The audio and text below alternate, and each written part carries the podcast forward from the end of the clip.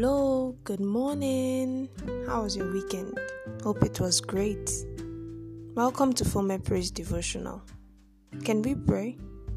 Dear Lord, we thank you for today. We thank you, Lord, for your goodness, your kindness, and your mercies. Thank you for seeing us through the weekend and counting us among the living today. Lord, we pray that you guide the steps of our feet this day and you bless the work of our hands.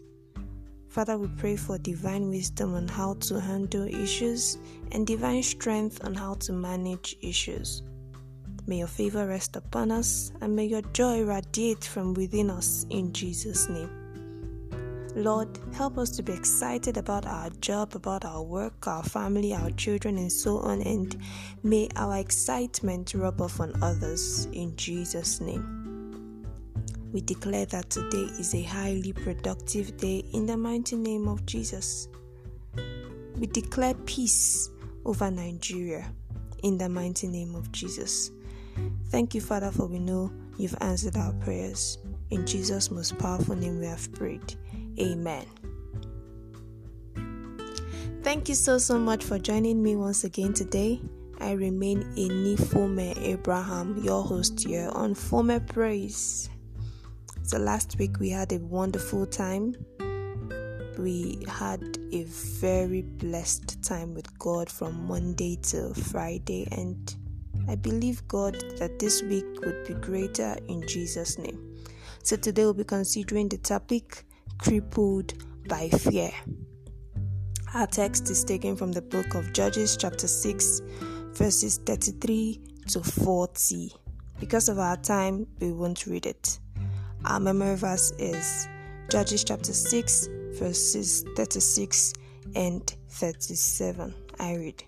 And Gideon said unto God, If thou wilt save Israel by mine hand, as thou hast said, behold, I'll put a fleece of wool in the floor, and if the dew be on the fleece only, and it be dry upon all the earth beside, then shall I know that thou wilt save Israel by mine hand, as thou hast said. Judges 6 36 and 37. Our memory verse is Judges chapter 6, verse 36 and 37. I, I read. And Gideon said unto God, if thou wilt save Israel by mine hand, as thou hast said, behold, I'll put a fleece of wool in the floor.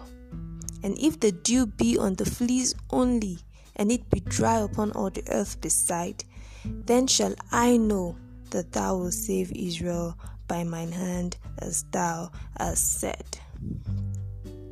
So, in our passage today, the children of Israel were faced with a great challenge from the Midianites.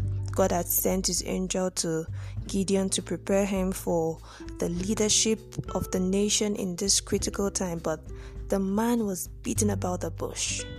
The angel of God kept reassuring him and working on his weak will. Eventually, he felt he could push back at God, so he thought of the fleece option as a means to excuse himself from the task. God obliged him his request to make the land wet but the fleece dry, and vice versa. God went all out to encourage Gideon because he knew he was afraid of doing the right thing.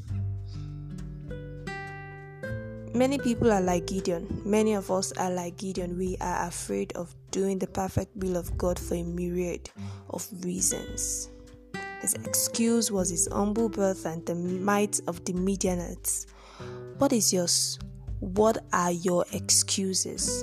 Another example of someone who was crippled by fear is Elijah. Elijah, an anointed prophet, a man of God, so powerful, just got victory over Baal at Mount Carmel. And the next thing, Jezebel is threatening his life, and he runs away. He goes into exile because of fear. Oh my. so, fear is a very powerful negative emotion, and we must learn to overcome it.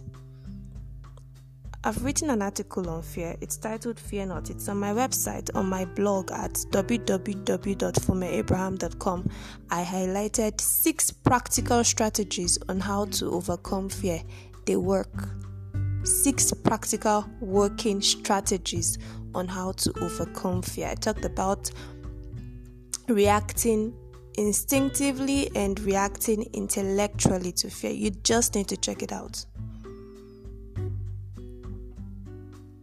So, Kenneth Hagin said something. He said, Doubt is from the devil. You have to resist doubts and rebuke them. You have to get your mind on the answer on God's word. In order to receive answers to your prayers, you must eradicate every image, suggestion, vision, dream, impression, feeling, and all thoughts that do not contribute to your faith and do not affirm and do not affirm that you have excuse me. In order to receive answers to your prayers, you must eradicate every image, suggestion, vision, dream, impression, feeling, and all thoughts that do not contribute to your faith and that do not affirm that you have that you have what you have asked God. Okay? As God's children, we have the duty to trust Him and believe His word. Any other alternative is dangerous for our survival. May God help us to overcome fear in Jesus' name. Till I come your way next time, this same time, tomorrow morning, please stay safe. Bye for now.